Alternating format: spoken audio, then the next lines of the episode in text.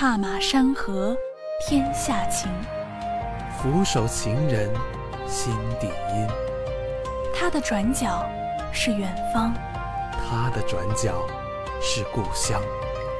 下个路口，这些兜兜转转的人们披星戴月，带着一身的故事，来到解忧杂货铺。他要茶，他要酒，各自芳华，或温情，或冷眼。这些点点滴滴的心事，随风入夜，携着过去感触和未来期盼，荡在铺子里。前人留下的感叹，沉淀成解忧杂货铺的茶香。身边事的倾诉，在解忧杂货铺的酒罐里酝酿。我们用诗句文章接待。一缕心灵的忽然造访。夜深了，店门开了，安安静静的模样。你是不是累了？为何将那些情感掩在眉梢？客官您好，本店有诗有酒，您的悲欢离合，小店悉数解忧。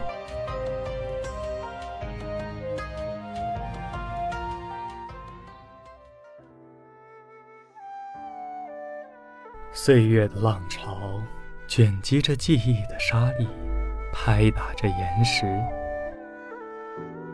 生命里的过往渐渐化成一缕缕青烟，然后向四周飘散开来。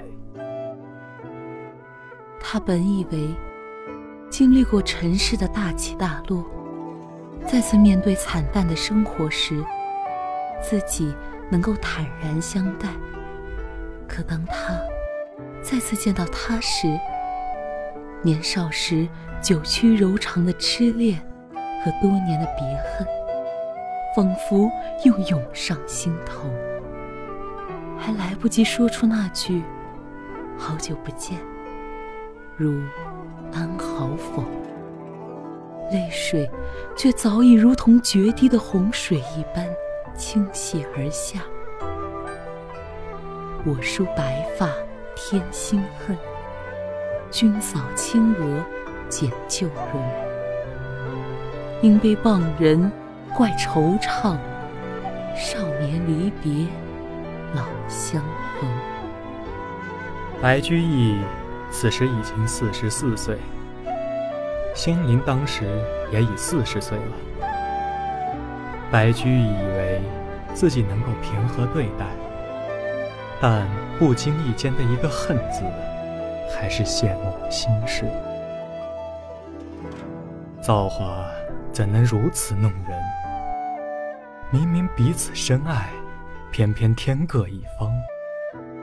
少年离别之后，终身郁结成恨。一个是天上的白云，一个是地上的尘土。他与他之间，宛若相隔了一个世界。他是白乐天，人称诗魔，才华横溢；他是香菱，乡野村姑，人老珠黄。二十九年前，身份门第的悬殊束缚了他们的爱情。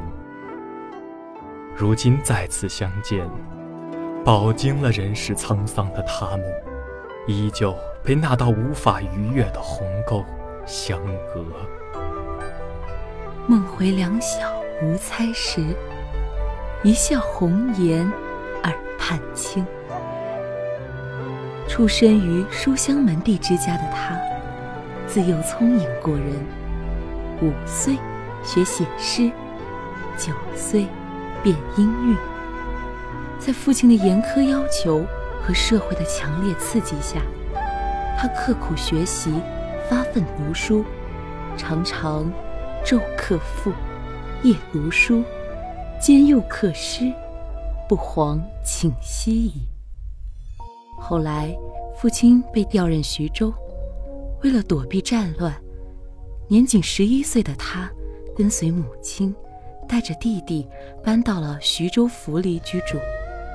在徐州符离安居的这段时间里，他偶然结识了邻居九岁的小女儿香菱。这次的偶然相识，让他们成为了彼此一生没有放下的人。人生若只如初见，何事秋风悲画扇？他和她在青葱的岁月里相识，在情窦初开的花季相恋，却在一生一世的允诺中不得相守。如果初次相遇时，他与她。便知道这场爱情的结果。他们是否还会选择彼此的相识、相知和相恋呢？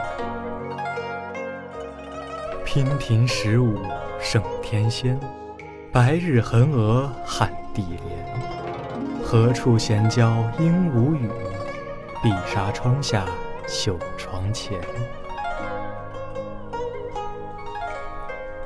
深陷在甜蜜爱情中的他，写下了人生中的第一首情诗《灵女》，想以此来表达自己对香菱的喜爱。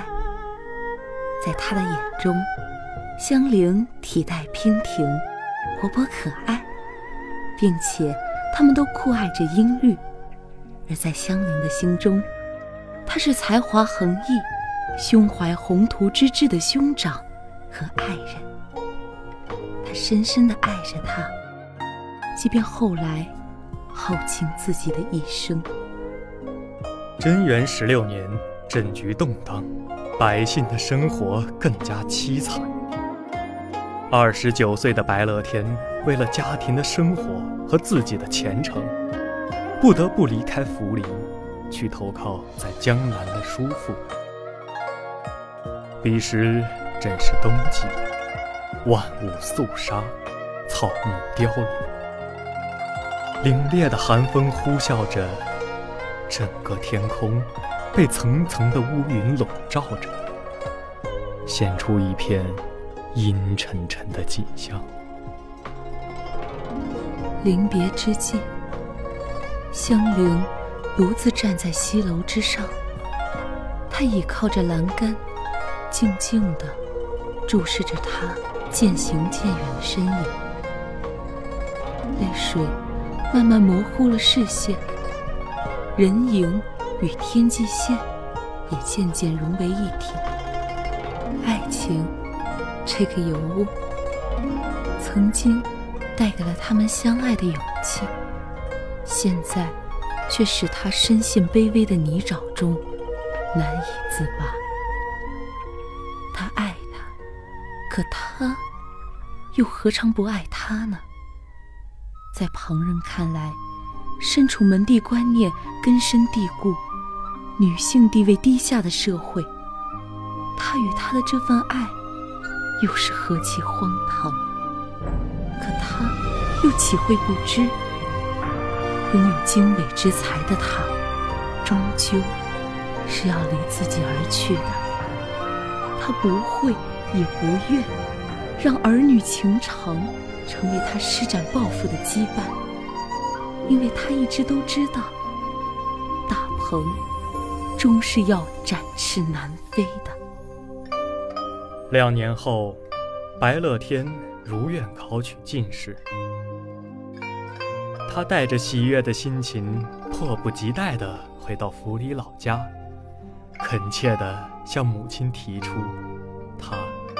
要迎娶香菱为妻，然而一切美好的憧憬都被母亲的疾言厉色打破。门阀观念集中的母亲断然拒绝了他的请求。曾经以为不可撼动的爱情，在母亲的呵斥声中摇晃起来。人言人有怨，怨至天必成。愿作远方兽，步步比肩行。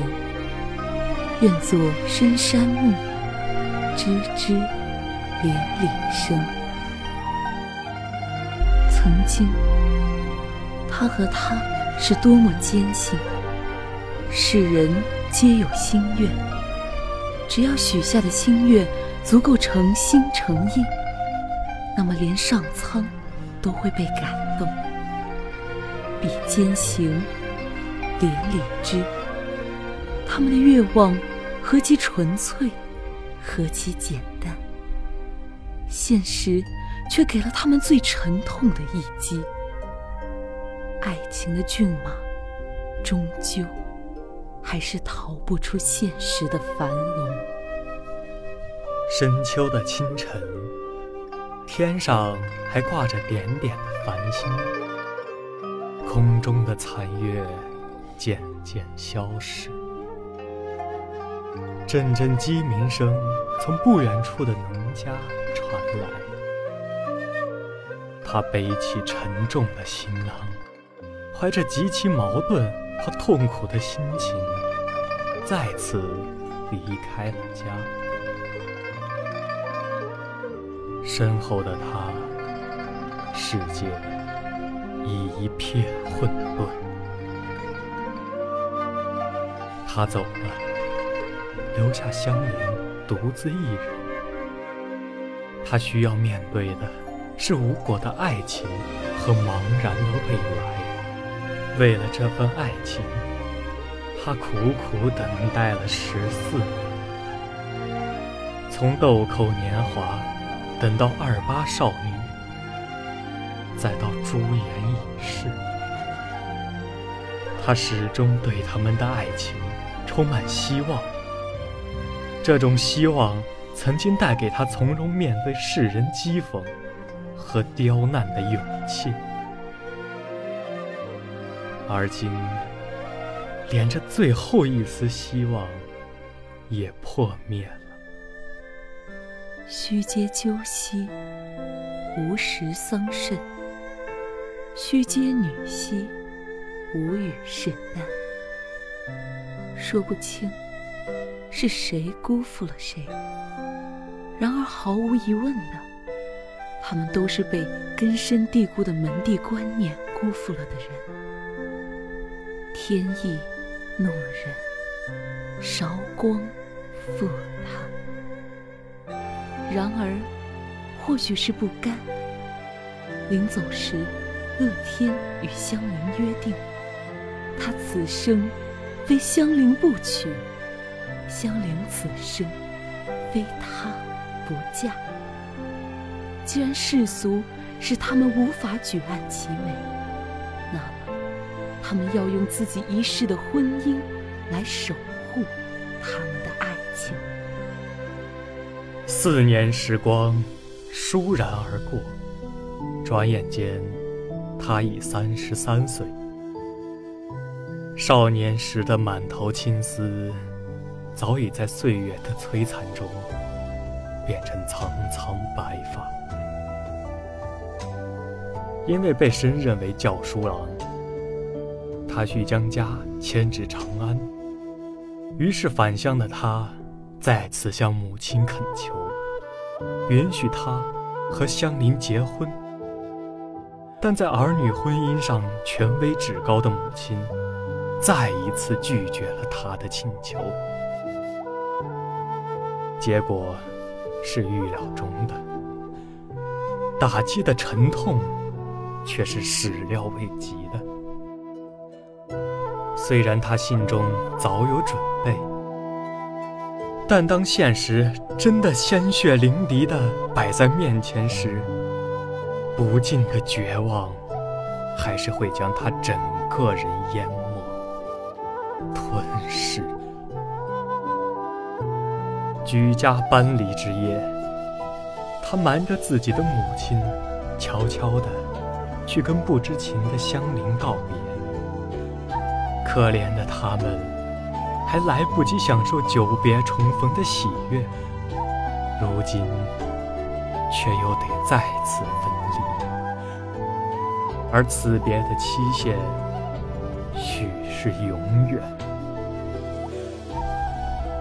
因为怕母亲和邻居发觉，他们不能哭，不能大声说话，只能强忍住内心的悲痛，与对方挥手作别。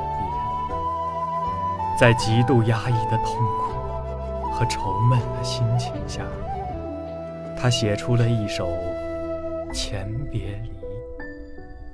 不得哭，前别离。不得语，暗相思。两心之外，无人知。深笼夜锁独栖鸟，利剑春断连理枝。河水虽浊有清口，鸟头虽黑有白石。唯有前离与暗别。彼此甘心，无后期。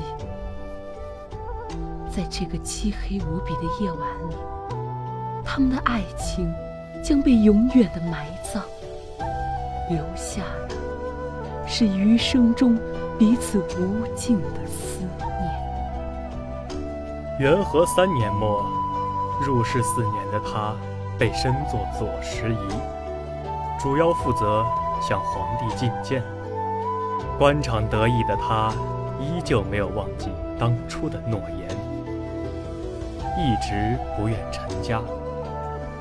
身处那个百善孝为先，一旦违拗父母之命就被视为大不为的社会里，他无力去反抗母亲的命令，只能用自己一次次对待婚姻大事的敷衍。沉默来向母亲宣泄自己的不满，无可奈何的母亲对他以死相逼，最后屈服的他答应母亲迎娶同僚杨如是的妹妹，而这一年他三十七岁。新婚之夜。他在觥筹交错、推杯换盏中谈笑风生。他放肆的大笑，试图让自己看起来更加高兴。盖只有他才知道，自己的心在隐隐作痛。或许是酒精造成的幻象。恍惚之间，他看见一个人。正缓缓向他走来，熟悉的脸渐渐浮现，是香菱。香菱静静地注视着他，笑靥如花。他终究还是成为了第一个背叛诺言的人。曾经，他以为自己。得到了喜爱文学的皇帝的赏识，所以他放肆的进谏各种不察民政的逆耳之言。他以为皇帝会体谅他的赤胆忠心，最后他的谏言被采纳了。可皇帝也因此对他产生了不满。那些被他讥讽过的权贵们，更是对他恨之入骨。在遭遇连续不断的多次贬谪之后，人们后来以他母亲看花坠井身亡，与他曾经创作过多首咏花诗为由，再次将他贬谪为江州司马。在后来的时光里，白乐天渐渐变成了一个矛盾的人。一方面，他体察民情，同情百姓生活的艰辛，还写诗讥讽权贵；另一方面，他养歌姬，纳小妾，纵情声色，放浪形骸。他不但把自己化身为理想中的道德君子，还装扮成生活堕落的无良文人。开始的开始。他以为自己能在爱情和官场的世界里兼济天下。最后的最后，失去挚爱的他，却只能在声色犬马的生活中独善其身。四十四岁时，他在贬谪途中最后一次遇到香菱。他为了那个已经被白乐天违背了的诺言，一生未嫁。香菱用他自己的婚姻祭奠着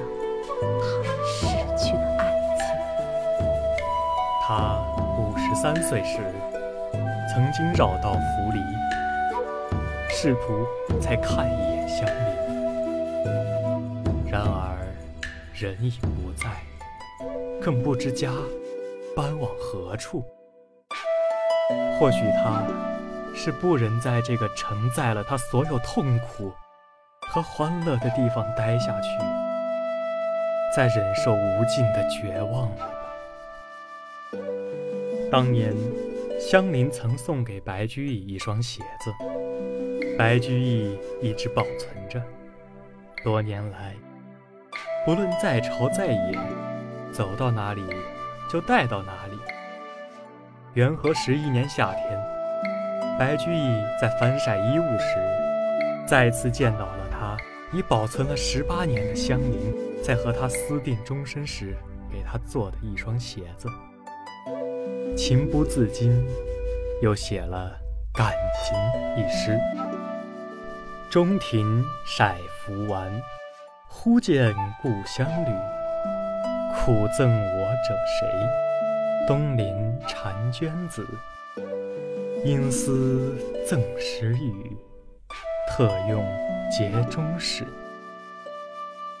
永愿如履骑，双行辅双指。自无浙江郡，飘荡三千里。未敢长亲人，提携同到此。今朝忆惆怅，反复看未已。人知旅游霜，何曾得相似？可嗟复可惜，色暗花草死。十四年共度的时光，白居易怀念了一辈子，香菱守望了一辈子。他用走心的文字，写尽了世间沧桑，百姓疾苦，却道不尽对美好过往的思念。晚年的白居易，过着恬淡的生活。他不再执着于是与非、对与错，他将自己的喜怒哀乐付诸笔端。他喜爱“日出江花红胜火，春来江水绿如蓝”的好风景，感慨“野火烧不尽，春风吹又生”的盎然生机，同情可怜身上衣正单。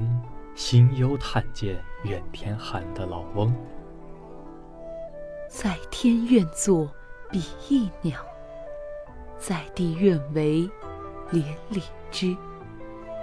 天长地久有时尽，此恨绵绵无绝期。白居易把自己的爱情故事。融入一首《长恨歌》，唐玄宗和杨玉环的爱情悲剧，又何尝不是他的悲剧呢？